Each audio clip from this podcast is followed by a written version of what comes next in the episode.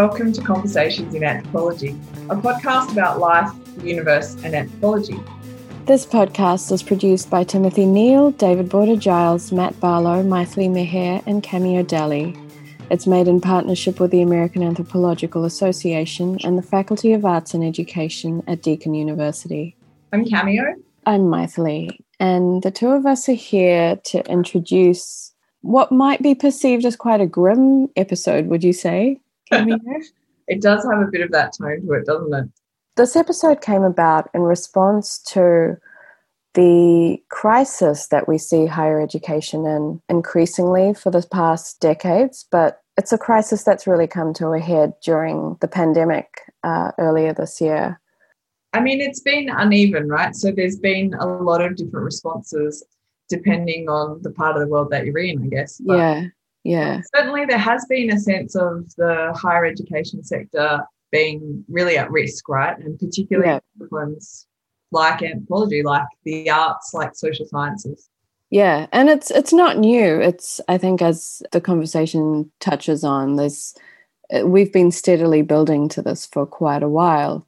So, to speak to these things and the histories that have brought about this moment, David brought together three anthropologists who each have a take on the state of higher education.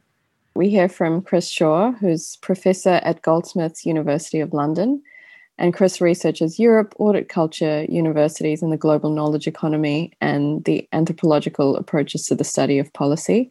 Very relevant for these issues.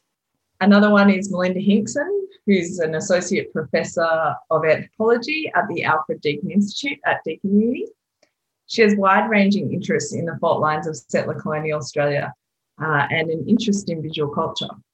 And the third interviewee is Davydd Greenwood, who's Professor of Anthropology Emeritus at Cornell. And Davydd is focused on the anthropology of organizations, which with a special interest in higher education reforms. So I think it's worth acknowledging as well that there are four time zones coming together in this conversation, which seems to detract from the audio quality a little bit. It's not as shiny and crispy as we usually like to be in our recordings.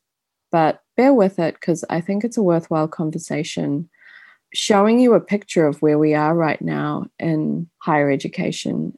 Yeah, I think one of the really interesting things is there's sort of two trajectories that come out in the interview. So these kind of longer term trends in the university sector, kind of globally, mm. um, and the way that that interacts at a more, I suppose, a shorter time frame, maybe the last 12 months in particular, um, when universities are facing you know the contraction of global economies and of revenue from governments yeah. that support them and so bringing those two trajectories into conversation, I think, is a really, really powerful way to think about um, what the impacts have been, and particularly on anthropology as a kind of arts, social sciences discipline. Alongside these movements within universities towards these kind of grim ends, grim becomings, there are also a lot of projects like the Free University, like Rhodes Must Fall, like why is my curriculum white and like the institute of post-colonial studies which i believe melinda hinkson is a part of in australia.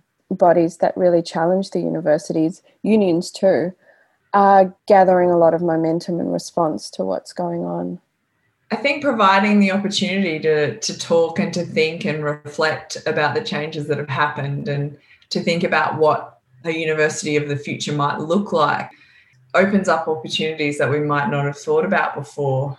So the idea that we might in the future move away from these really kind of traditional models of universities mm. and education and, and we might not yeah, we might not know what that looks like just yet. Yeah, and that's okay. We we're in it now. We've got to imagine and build something new. So I hope you all enjoy this episode and join your unions.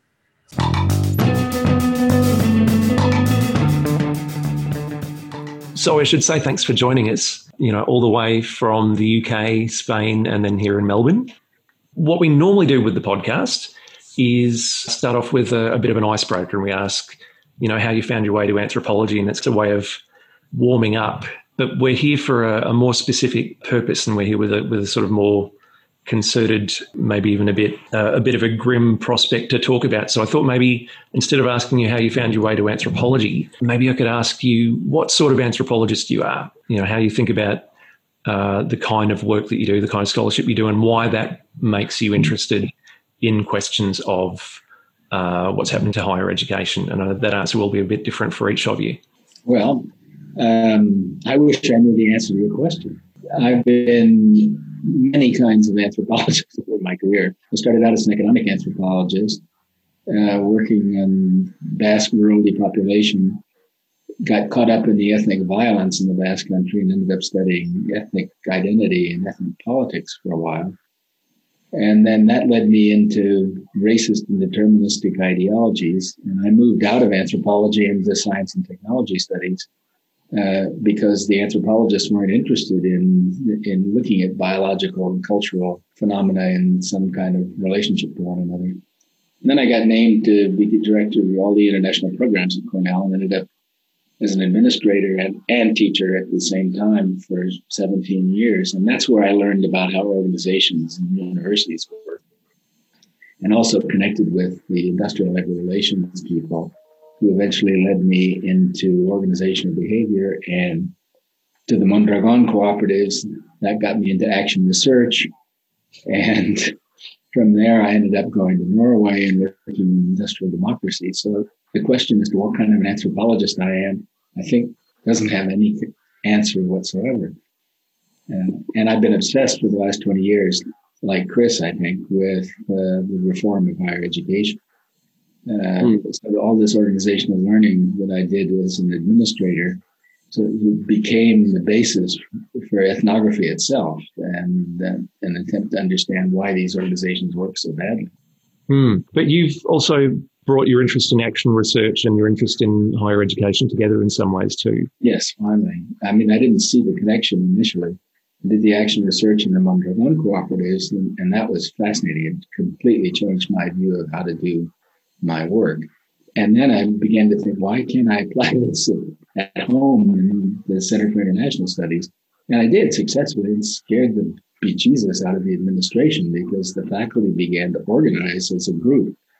Uh, and we got into all kinds of trouble that way. So it seemed, it seemed like a, a worthwhile transition. But the action research came before the university.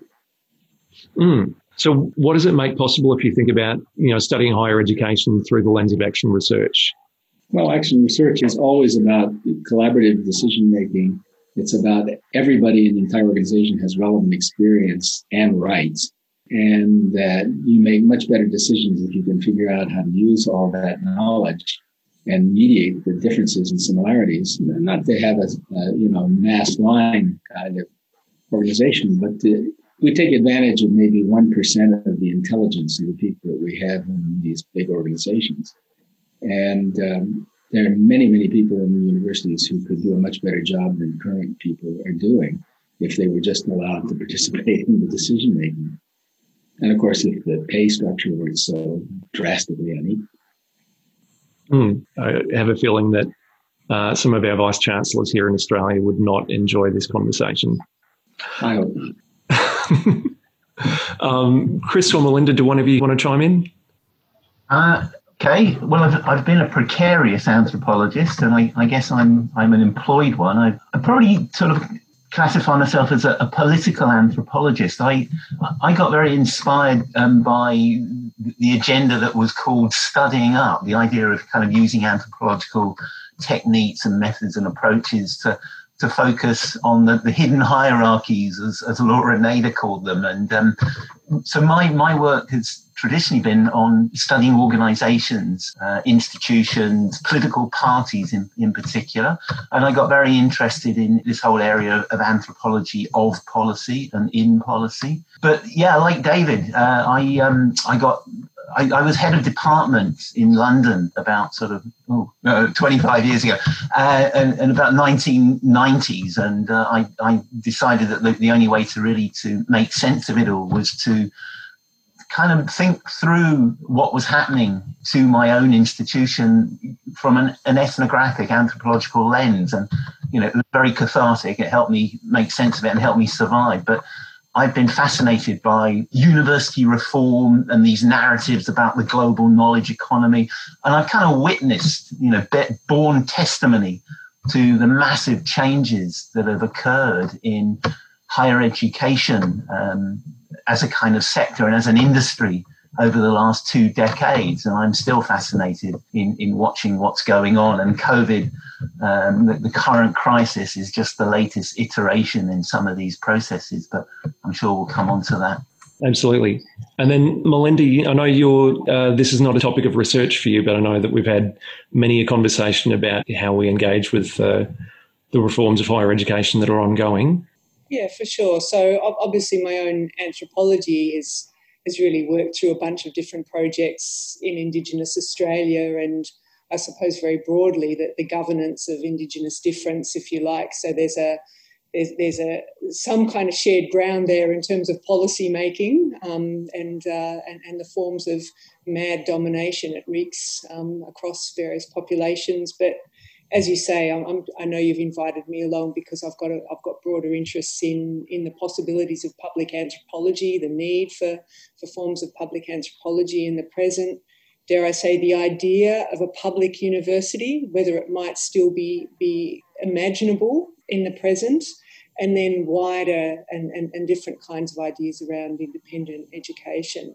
And I think also it, it's um, it, it's an interesting time for somebody of my vintage. I, I was an undergraduate student during the Dawkins reforms that were brought in in Australia that really set about what gets described as the revolution in, in education that, that, that has changed the, the ground of universities so much over recent decades. And so traversing that period from the late 1980s to the present has really brought us to the sticking point that we find ourselves in now.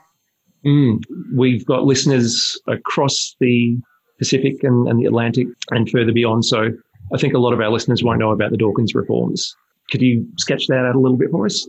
In a nutshell, 1986, 1987 was the time when the Australian government began to reimagine universities onto a new footing eh, with the introduction of, of student fees, um, with the amalgamation of certain kinds of institutions that previously had not been seen as universities, um, and a whole series of commercial interests started to roll out on the back of those changes. A dramatic increase in student numbers, and from then on, a set of commercializations of scholarly work that followed into the 1990s. And in fact, the other two speakers that we have here have obviously tracked those changes. The Australian situation is by no means exceptional. But what we're all very much aware of is, if you like, 2020 is the year when the chickens have come home to roost rather than COVID itself being the cause of the so called crisis. So perhaps we can turn to that, and I'd like to ask each of you about, first of all, what the, the current crisis, how it's manifesting in each of your locations and what, what you're watching change about the landscape right now, and then sort of backfill and talk a little bit more about the longer trajectories that that's exacerbating. And so it's, it's a real privilege to be able to have a conversation that's multi-local in this way. You know, I think probably we'll each have colleagues who have, you know, a lot to say uh, and a close familiarity with what's going on you know, around us. But I don't think we have these conversations globally often enough. I wonder if each of you could take a moment to just sort of flesh out in the, the last six to eight months what you've seen happen in higher education in where you are as a result of the pandemic, as a result of COVID and the, the economic fallout, you know, and, and all the all the flow on effects.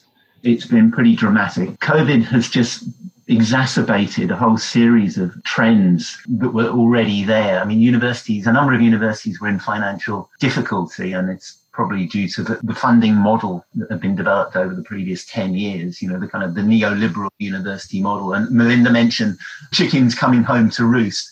That's very much the case here. Many UK universities are now facing bankruptcy. Uh, I mean, there's a paradox, and there's a real irony here that, you know, in periods of recession, and the UK is in recession.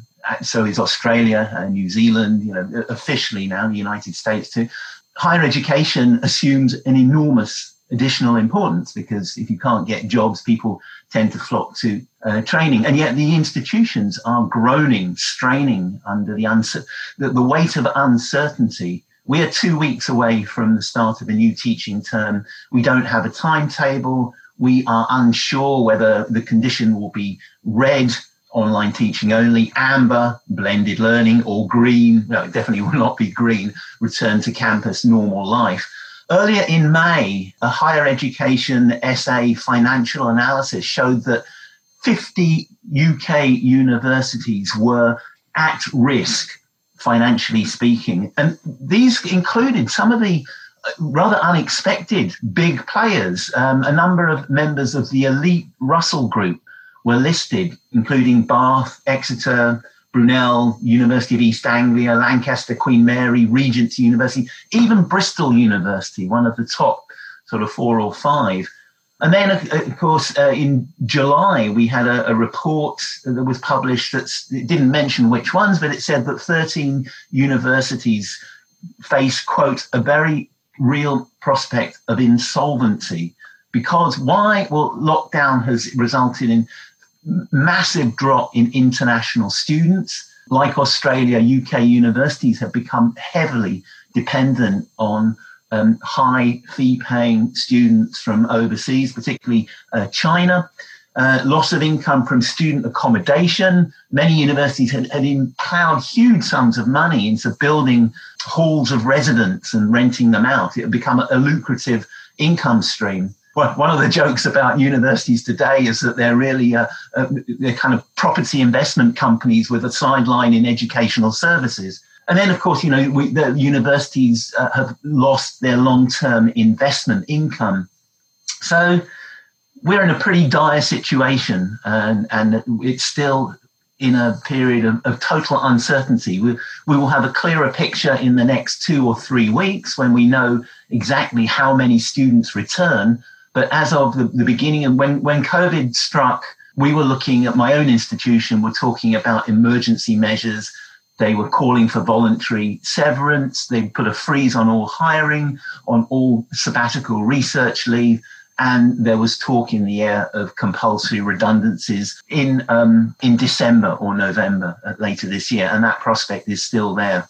You know, universities are, you know, the, the some of the models we were uh, we had one called the London Economic Model that and was projecting a loss of between 25 and, and 45 percent of university income and the government has sort of made it quite clear that they they are not eager to to bail out universities. They have to bail out private airlines, Virgin, and so on, but not not public universities. No.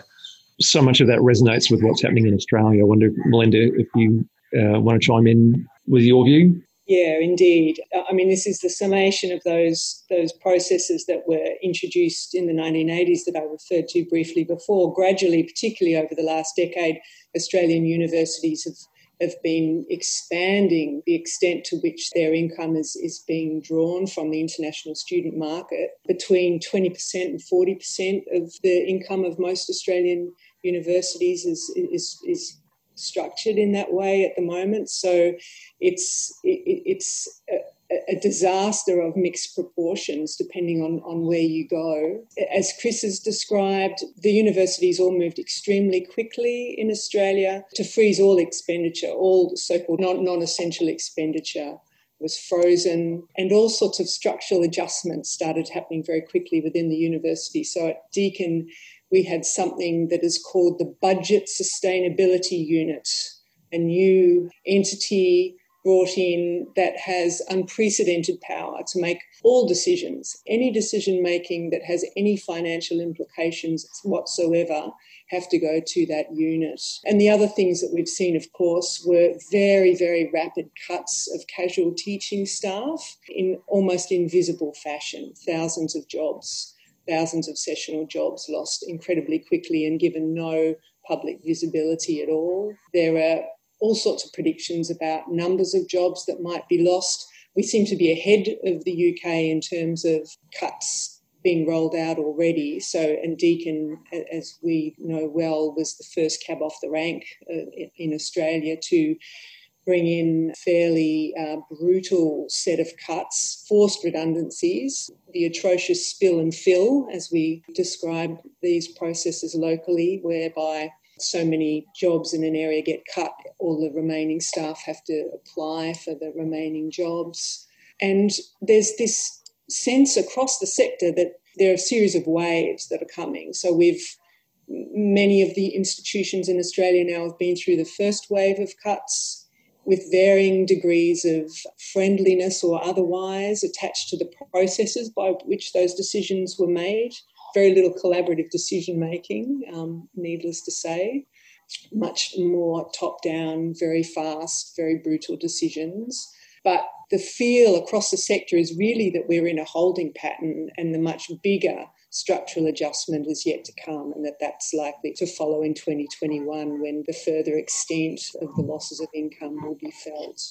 And I've seen the projections that across the Australian sector we'll lose up to 30,000 jobs. I've seen estimates that we've already lost up to 10,000 jobs. David, I wonder how that compares to, I mean, and you've got the interesting experience of being based in Barcelona but being affiliated with Cornell actually in Seville and in central Spain, in Barcelona. Oh, sorry, Seville. Well, a couple of caveats. I've been retired since 2014, so I follow the university mostly in the paperwork that they send out all the time. Also, you know, there are 5,000 higher education institutions in the U.S., so there's somebody doing something everywhere. I mean, there are all kinds of things going on, so it's pretty hard to generalize. Cornell's one of the elite universities. It's also a peculiar university because it's half state and half private. It's the only one that's like that.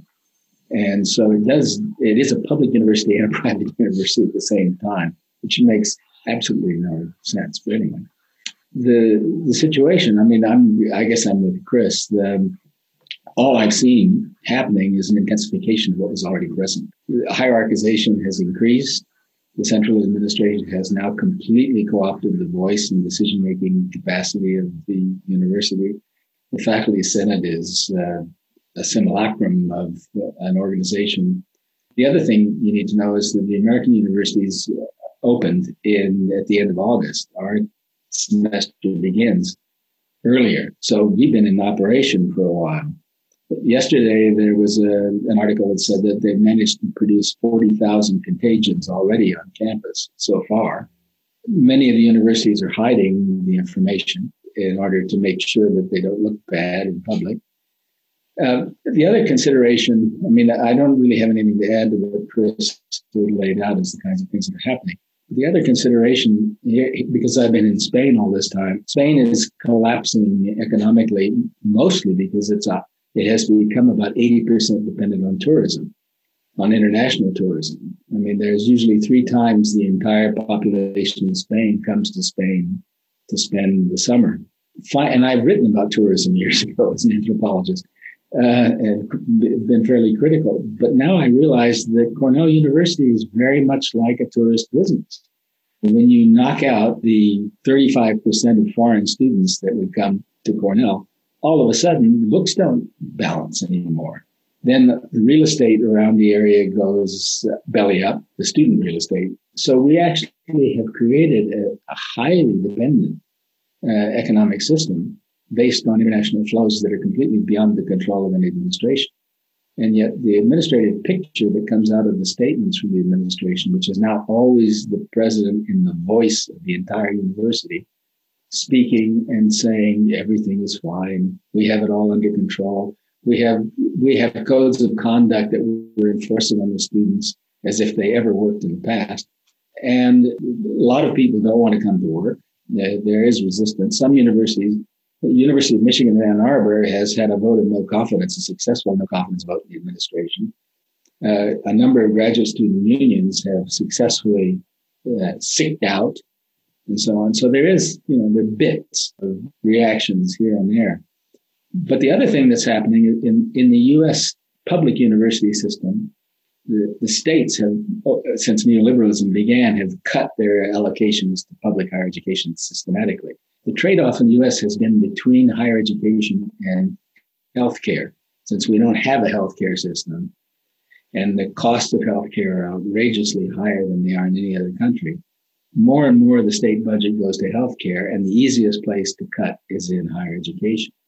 And now the COVID uh, has simply intensified that process to the point that, you know, there may be states where there's literally no state allocation whatsoever a budget to the universities. They'll be forced back entirely on tuition. So it's it's the shock doctrine in spades.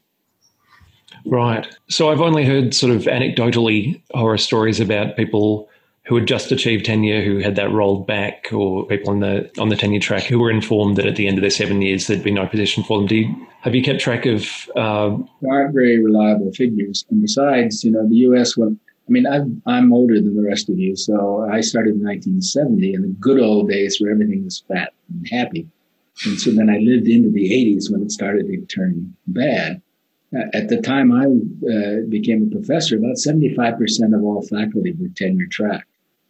Uh, now it's it's about 25% before this all happened. And now what they're doing is they're they're rolling back because financial exigency is a legal justification for undoing tenure contracts. They're rolling those back. So what we're doing is in, it's increasing the number of adjuncts and short-term contracts uh, in a dramatic way to provide flexibility. So, but nobody, you know, we don't have a national authority. We don't have a Ministry of Education because the states control the education system in 50 states. And so nobody really collects statistics that anybody can pay attention to as being valid. And we literally don't know how many people have been occasionalized, but it looks like a very large number. Right. So you mentioned Naomi Klein's shock doctrine. I think I probably have a few follow up questions for all of us about the ways in which the shock is being used. And since you're on the subject of what the implications are at the level of government, maybe I can ask about that and also the politics of bailouts. And I wonder if I could just ask each of you to talk a little bit about what kinds of projects and, and motivations are animating the government response uh, or the government lack of response to the crisis in higher education? Yeah, I was going to say that the, the, there's often a maxim that people follow in politics, which is never waste a good crisis or never let a crisis go to waste. And here, the politics of bailout and the conditionalities being imposed, we, we saw a very vivid example of this. You put it in your list of questions to ask about. This was the, the UK Education Secretary Gavin Williams announcing that any university in the UK needing a bailout to survive the, the COVID 19 impact will have to, quote, demonstrate its commitment to free speech and adding that you know they should also seek to close low value courses with low graduate pay. So that, that raises a whole interesting question. Um, this is part of their agenda for a long time to devalue or to sort of disinvest in humanities and social science courses and put what diminishing resources there are into STEM subjects, which the claim is that these lead to greater employability. Very dubious claim, in fact. What you know, what employers really want isn't necessarily number crunching uh, people who haven't been trained to question or to think. But um, the really interesting epithet here is low value courses. Here, the government is measuring value in terms of economic remuneration. And they are literally, you know, their model is to go to the, the inland revenue to look at tax returns to then gauge the, the benefit of a, a perceived course uh, in terms of that value. So the upshot of that will be that, you know, if you go to university to study social care, social work, nursing, teaching, nursery provision, all of these critical services that have never been more relevant to our economy now in these conditions of COVID, these are not professions that traditionally grant their their incumbents, you know, high salaries. You know, they're, they're low salary jobs. So the upshot of this is we should be only promoting people who somehow work in university courses directly relevant to employment in finance or in um, you know housing or in real estate the fire economy you know um, finance insurance real estate or, or medicine and pharmacy and lucrative professions. So it's a really flawed model, but um, this is the one that they're they're using. They're also using as another indicator universities the high dropout rates, and this has been a, a, a real push on the, the, use of metrics to to reward and punish. Uh, and high dropout rates is taken as a measure of failure in a course, but what it doesn't do, of course, is take any um, appreciation of particular universities uh, that that try to widen participation or increase social inclusion by taking on students from non-traditional backgrounds, from weak uh, backgrounds, returning, you know, students with problems. So inevitably, you're going to get higher dropout rates from students who have got who are coming to university with you know pre-existing problems the main problem being poverty. But we're being penalised. My university is one one such university that has strong local connections with one of the poorest boroughs in the United Kingdom. We're in southeast London, and we have a, a strong emphasis on year zero foundation courses. I think the students, probably about 50% of them, don't complete. But that's taken a measure of our failure rather than our success in getting those students into the university. And the final thing I want to say is that, yeah, I mean, we know the British successive conservative governments have for a long time nurtured a vision of a, re, a reimagined higher education sector that is more entrepreneurial, more open for business, and have actively encouraged or introduced policy measures to open up the sector, to break it open, to unbundle the university in order to make its assets amenable to for-profit providers. And so, you know, this, it, it was always prefigured in the government's model that maybe a handful of universities in the United Kingdom, well, would go into effectively into receivership, at which point they would be taken over by you know larger, possibly non-traditional higher education providers, even sort of new incumbents, you know, like Pearson's and so on, and. Uh, that was always the plan. And when the, the, the previous higher education minister uh, announced in Parliament that he he could anticipate market closure for certain uh, institutions. That was a euphemism for anticipating that one or two universities may well indeed go out of business. And we've seen this model being applied to the school system uh, with the, the introduction of academies. The academization of education is a way of opening the door for privatization, for marketization, and for capture by for profits, often uh, overseas uh, financial companies too. I think that combined pattern will mean that the kind of liberal education that I suspect many of us have grown used to in the post-war period that, that is associated with democracy and so on, with uh, students, uh, you know, higher education seen as a, as a right, not necessarily a, as a, a, kind of a privilege or a personal financial investment in your individual career. That is increasingly eroded. The only people who will be able to afford to do subjects like you know literature and art and um, so on will be people from you know well-heeled backgrounds. There will probably be yeah a greater emphasis on short-term courses. What we've seen in the United States is probably offers a good model where you've got some very big for-profit providers like Phoenix, and the number of times that they have you know been fined or challenged by government committees for their actually quite predatory activities in hard selling to vulnerable communities and then exploiting them, basically profiteering from a system of government loans. And this is uh, the, the for profits want to get their hands on the government loans as well as on university degree awarding powers. And legislation has been changed in the UK to enable for-profit institutions to have these degree awarding powers. It used to be that only you, you had to have a royal charter uh, to uh, be entitled as an institution to confer degrees.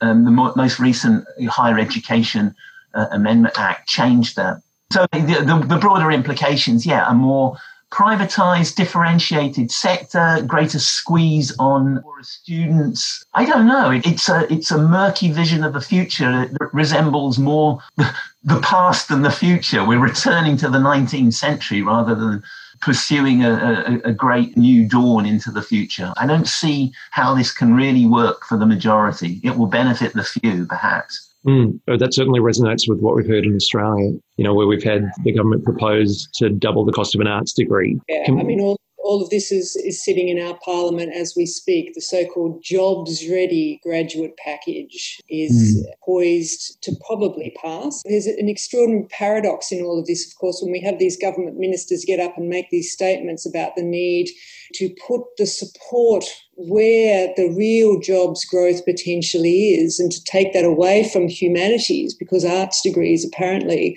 are worthless in, in, in terms of job markets. But one after one of these government ministers, of course, have gone through universities and graduated with arts degrees. They have a full sense of the forms of value that they're participating in rendering invisible in this this set of appalling processes. But the other thing that's going on is an intensification of the separation of teaching and research. And this is something that the Australian government is coming to explicitly in a way that it hasn't before. And in, in a couple of weeks' time, we'll have a little bit more of a sense of what the research funding trajectory is going to be that gets paired with this so called jobs ready graduate package. The very fact that the government is now making it almost impossible for universities to be able to use discretionary funding in support of research in ways that that they have done and they've been reliant upon doing in, in the last decade in particular is going to have very far reaching consequences both the, the, the, experiences of students who, who come into the universities and, and very much more particularly, of course, for all of us who are, are employed and who have you know fundamental commitments to that being an unbreakable nexus. The very possibility of separating teaching and research is a, a very grim prospect, I think. But there is a disconnect you know, this all claims to be driven by a, a rational economic model following numbers. But uh, as a result of a search conference that we ran in Aarhus that, I, that Chris participated in, actually, I got interested in this the question of what employers are actually looking for. And so we did not a very systematic collection, but a collection that must be 25 or 30 references where employers have been asked what kinds of, they're saying, we can't find people with the skills that we want. And what kind of skills do we want? And they perfectly describe somebody with a liberal arts education. And so the people who are actually wanting to hire these sorts of folks are not the ones that the people who are making the higher education policy are listening to. So it's a fake economic argument that they're making the disconnect is is worth exploring in more detail, and trying to understand how that disconnect actually works.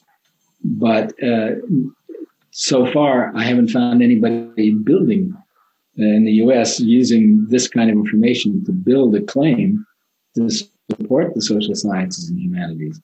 The, the dominant discourse is exactly the same one that everybody here has been articulating. But it's not financial exigency that's making this determination. It's a much deeper ideological and political agenda against social analysis, social criticism. Eh, you know, it's about training passive proletarians. Mm. David and Chris, you've both sort of written about the sort of ham-fisted Machiavellianism uh, of audit culture. Do you think there's a moment here where we can actually challenge that? Well, I'm trying to think. I mean, there's a kind of irony, and it's um, my own institution is a is a real interesting exemplar of this, and I, I find it bitterly, sadly ironic. My university is sort of currently facing a it's about seven million deficit. With the projected shortfall in students, because about 20% are international, the college has quite a, a strong international profile. It was projected to lose about 30 million this year. So it went to the, the government to ask for a loan to the Bank of England. The, the government refused, saying we're, we're not in the business of bailing out universities. So it was forced to go to the private banks. We had kind of loans already with a couple of the main high street banks. The banks said, well, yeah, in principle, we'll agree to this. However, before we grant you a loan, we need to uh, have an independent business review to test your financial viability. Who do they commission to do that review? KPMG, one of the big four international accountancy firms, one of the, who I think are the drivers behind international audit culture because they have their tentacles into so many sectors. So we are now waiting on the so-called independent business review, which is a review from a I think a very predatory organization, a global organization that has done nothing but expand in size and scope uh, since the global financial crisis and before, who are going to basically pass judgment on the future viability of our university and, of course, will impose conditions. I mean, we talked about the government having its agenda and the, the politics of bailout. Now we have the politics of bailout and the conditionalities will be instructed by one of the accountancy firms uh, who we, we kind of know their, their agenda. David mentioned Klein and the shock doctrine, and uh, I'm sure there's going to be more of that in, in order to force us to, to demonstrate our ability to pay back these loans. So you, you asked me the question, is there a way out of this audit uh, culture phenomena? Um, it does create space for challenging some of these assumptions. On the other hand, you know, when, when we look at the bigger picture, step back from the local, and we see increasingly, you know, the I, I think even our own vice chancellors realise that what they're struggling for at the moment is the maintenance of their own autonomy, their freedom to act within these financial constraints is shrinking, and it will shrink even more if we are forced into debt and have to accept those conditions. We all know that debt makes slaves of people, and that's the implication of, of borrowing a large sum. So uh, I'm rather gloomy. I, I, think in some ways, you know, we, we can challenge audit culture from below. We can challenge the metrics. We can sort of push back at some of the, refuse to participate in the ways that we are being measured and the different surveys, even though they come at us wave upon wave of increasing numbers of league tables and yardsticks by which we're being constantly measured and evaluated. But the bigger structural picture is one in which, you know, the autonomy of institutions is being eroded by debt and we're being put into the hands of these basically financial, big financial players. And I fear for the future of, of our institutions when that happens.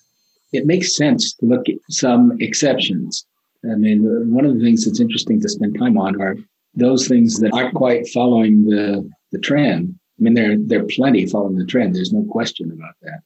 One odd case is Arizona State University. Arizona State University is a second class university in the state of Arizona, quite large. I think it's about 70, 75,000 students. It was taken over by this fellow who's a sort of a combination of P.T. Barnum and Ringling Brothers circus, but very smart.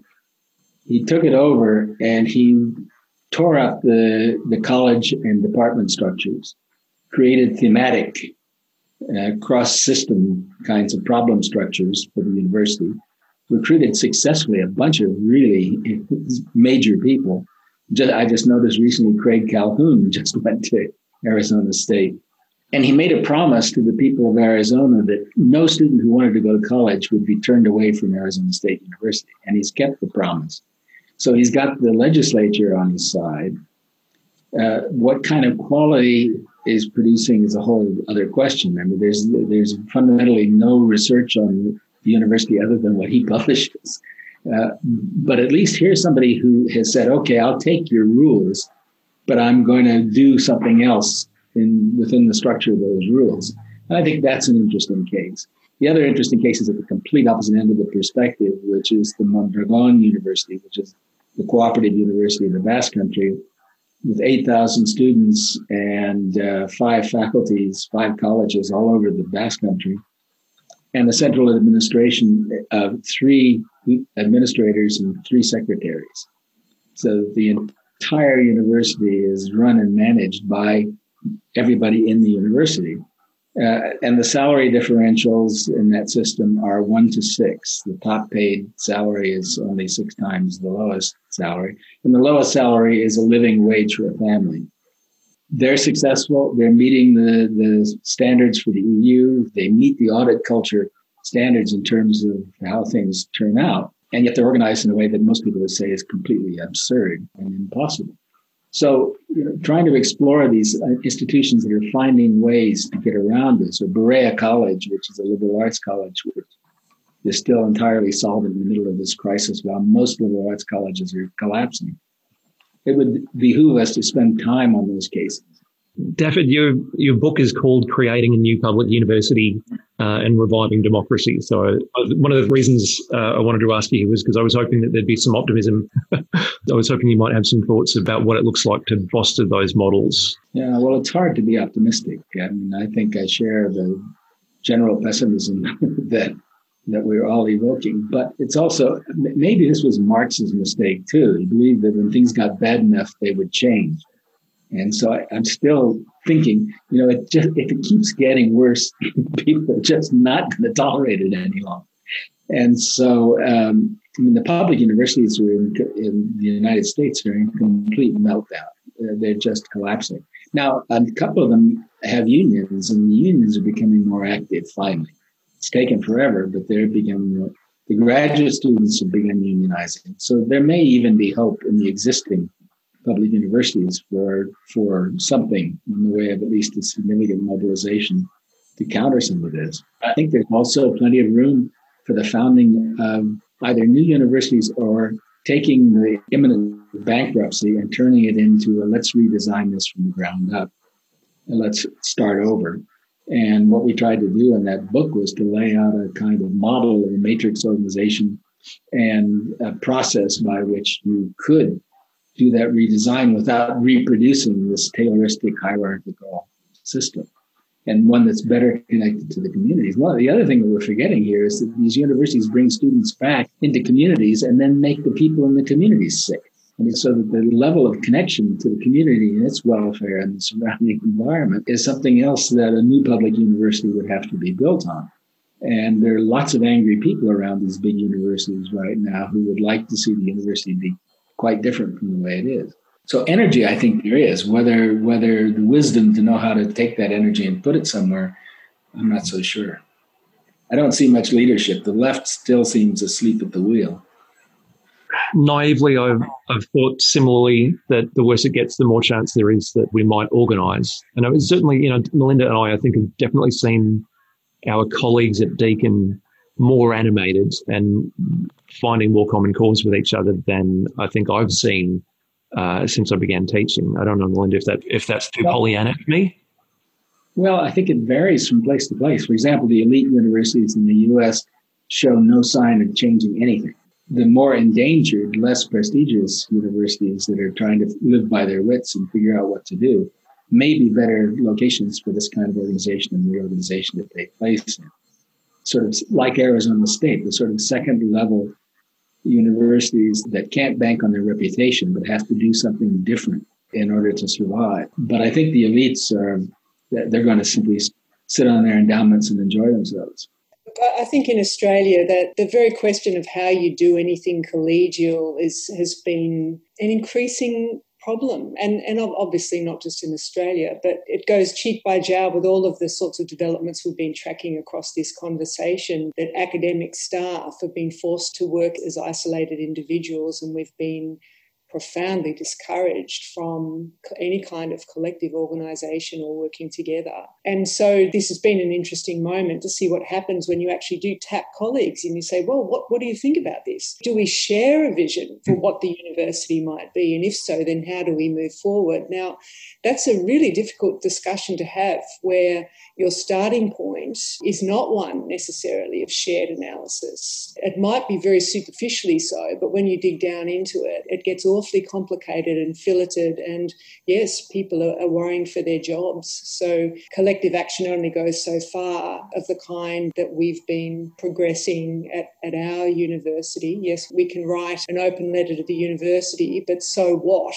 Ultimately, at some level, the vice chancellor will say, Well, thank you very much. Of course, I take all of your concerns very seriously and, and onwards we march kind of thing. But I think there are lots of reasons to think that this ain't the end. I mean, and we've touched on many of them. As David said, the very fact that employers want employees who can think critically, who know how to problem solve, that in and of itself sits there as a crucial marker. The very fact that universities are populated by academics who are profoundly passionate about what they do. And that very basic principle of being there to teach people not what to think, but how to think is such a strong commitment of, for so many of us. and the fact that students themselves will continue to come to universities regardless of the cost because they feel that the kind of education that they can have there is pivotal to the kind of life possibilities they might pursue. And that goes well beyond questions of what kind of wage they might earn. So I think all of those things are, are there in the mix, you know, the so called cracks in the bureaucratic field. But in, in terms of the bigger picture, if the pressure becomes such that universities become emptied out versions of the shells that they are now, shrunken versions of, of what they are now, then something else has to happen in society to make room for the kind of work that we do. And, and what might that be?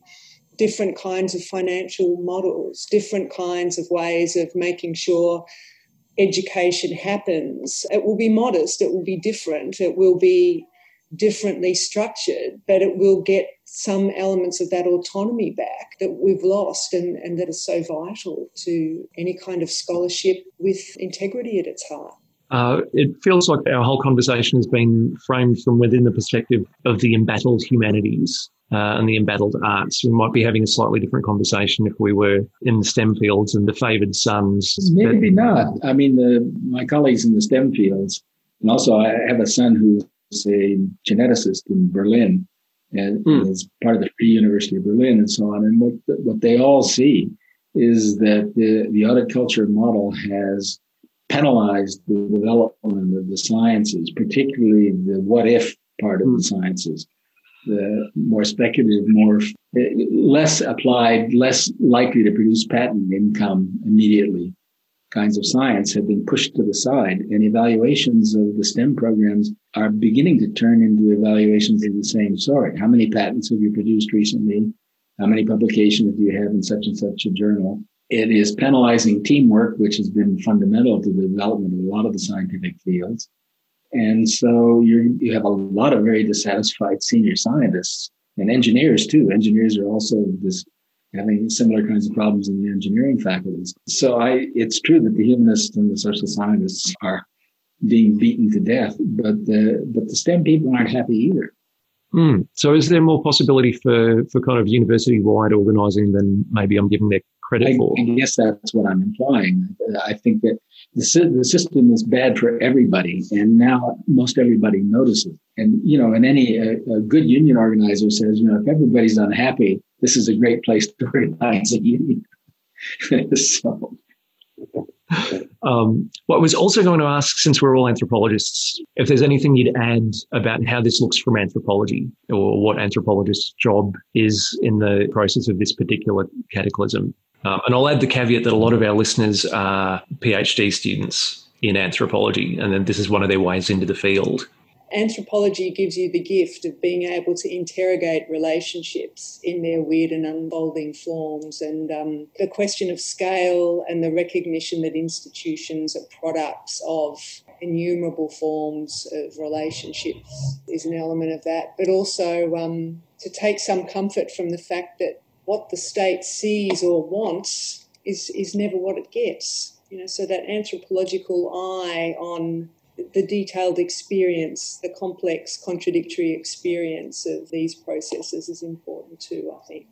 Yeah, I mean, I, I see sort of scope for, for optimism in, in a sense that higher education is intrinsically of value, and universities, despite this kind of push to uh, and the insecurities they're undergoing, are too big to fail. I'm sure we will get our loan approved on the basic assumption or the modeling will be that, well, yeah, I mean, it, if I can use the, the term, this is not an industry in decline.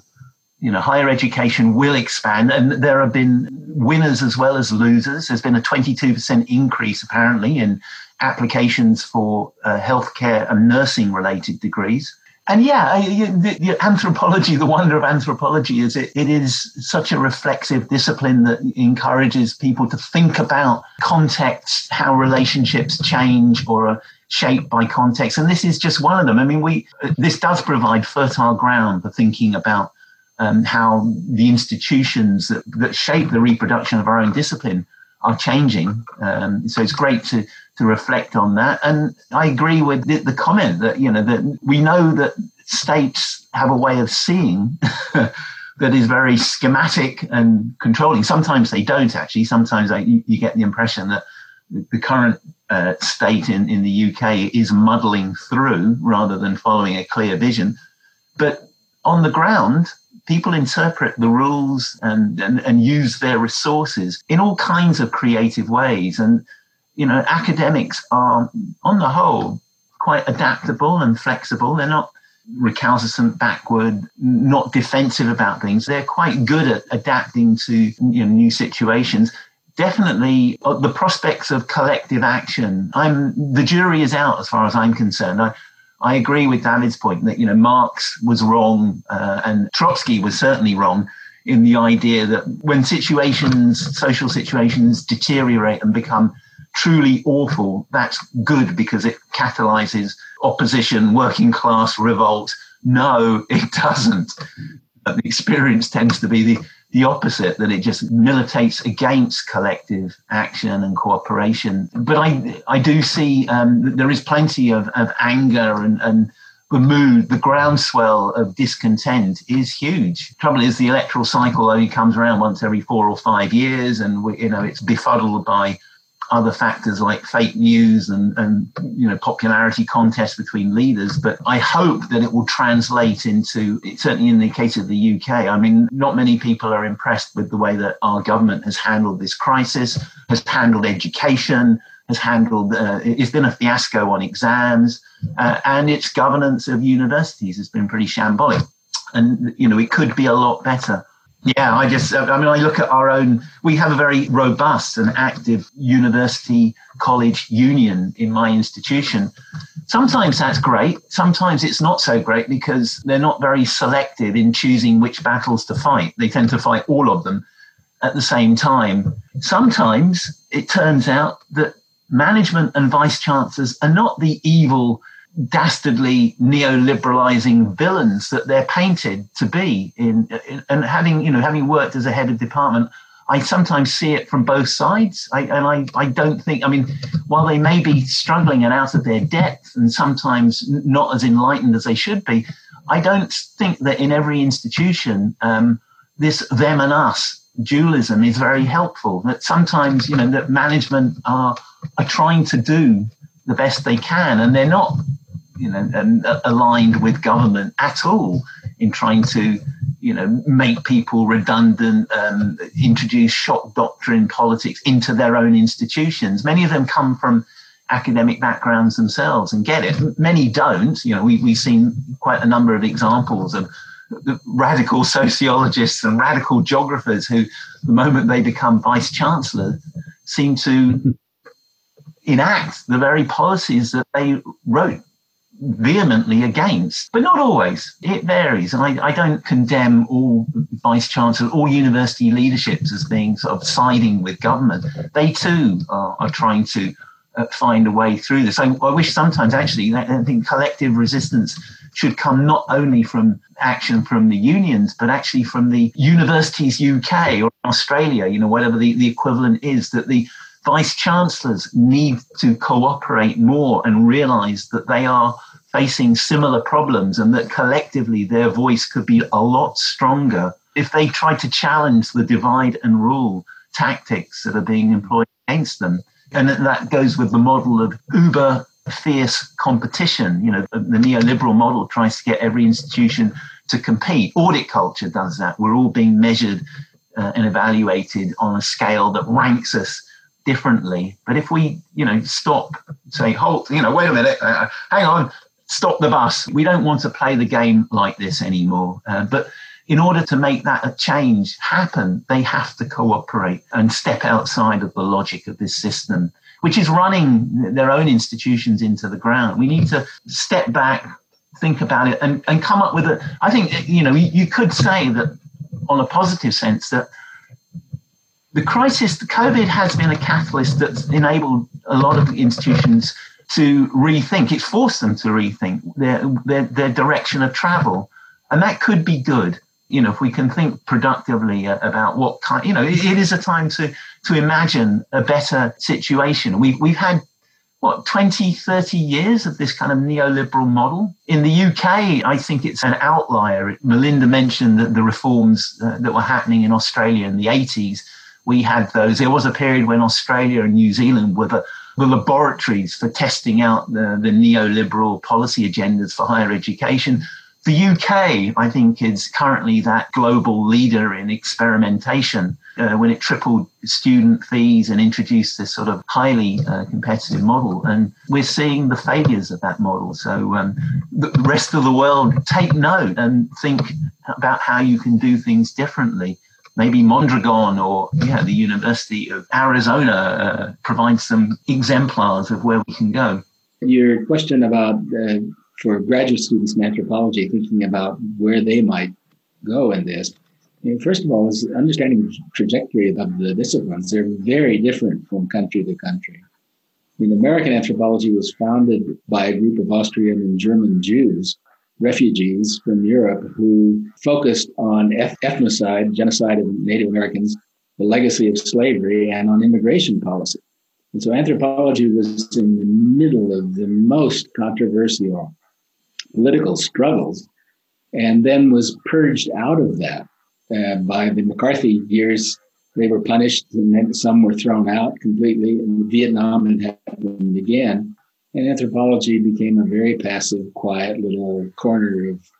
Uh, but there's still people in anthropology who are working on issues of policy, indigenous rights, uh, gender inequality, mean, there's there's plenty of work being done there. The discipline, as a discipline, doesn't seem to have any purchase on doing anything uh, politically, but there are a lot of anthropologists who do. And if you look at the kind of work that they do, it's still the same recipe of combining an analysis of institutions and organizations and roles, combining visions of culture and understanding of symbolic behavior and how they relate to one another, and then having a comparative perspective that allows you to say, well, this is the way I see it here isn't the only way it can possibly be. There must be other ways to do it. And beginning to do that kind of comparative work. That's still the right strategy. Uh, the question is whether whether anthropologists wouldn't be a little more systematic about applying it to their own work situations uh, and become more proactive in trying to restructure the work environment that they're in and not just be willing inmates. And you're making me think of David Price's book, uh, Threatening Anthropology, about that period in which uh, anthropology was enough of a, a, a collective rabble rouser that McCarthy had, you know, anthropologists in his sights. Uh, and I'm not sure that we are nobody, very threatening. Nobody's afraid of us anymore. But one thing we have we have seen it's, it's, it's it is very positive is the explosion of activity around Black Lives Matter yeah. and anti-racism. You know, sparked by the, the brutal murder of George uh, George Floyd. Uh, that's had a you know catalyzing effect on um, processes of you know rethinking the, the, uh, the pedagogies and decolonizing the curriculum. These are these issues are you know kind of raging through uh, campuses at the moment and have been, you know, since um, the beginning of this year. And, and you know, anthropology is well, certainly up there, you know, with other disciplines in, in thinking through these and, and, and expressing that kind of discontent with, with the past and the way things have been. Mm. So, is it possible that we're ending on some sort of call to arms?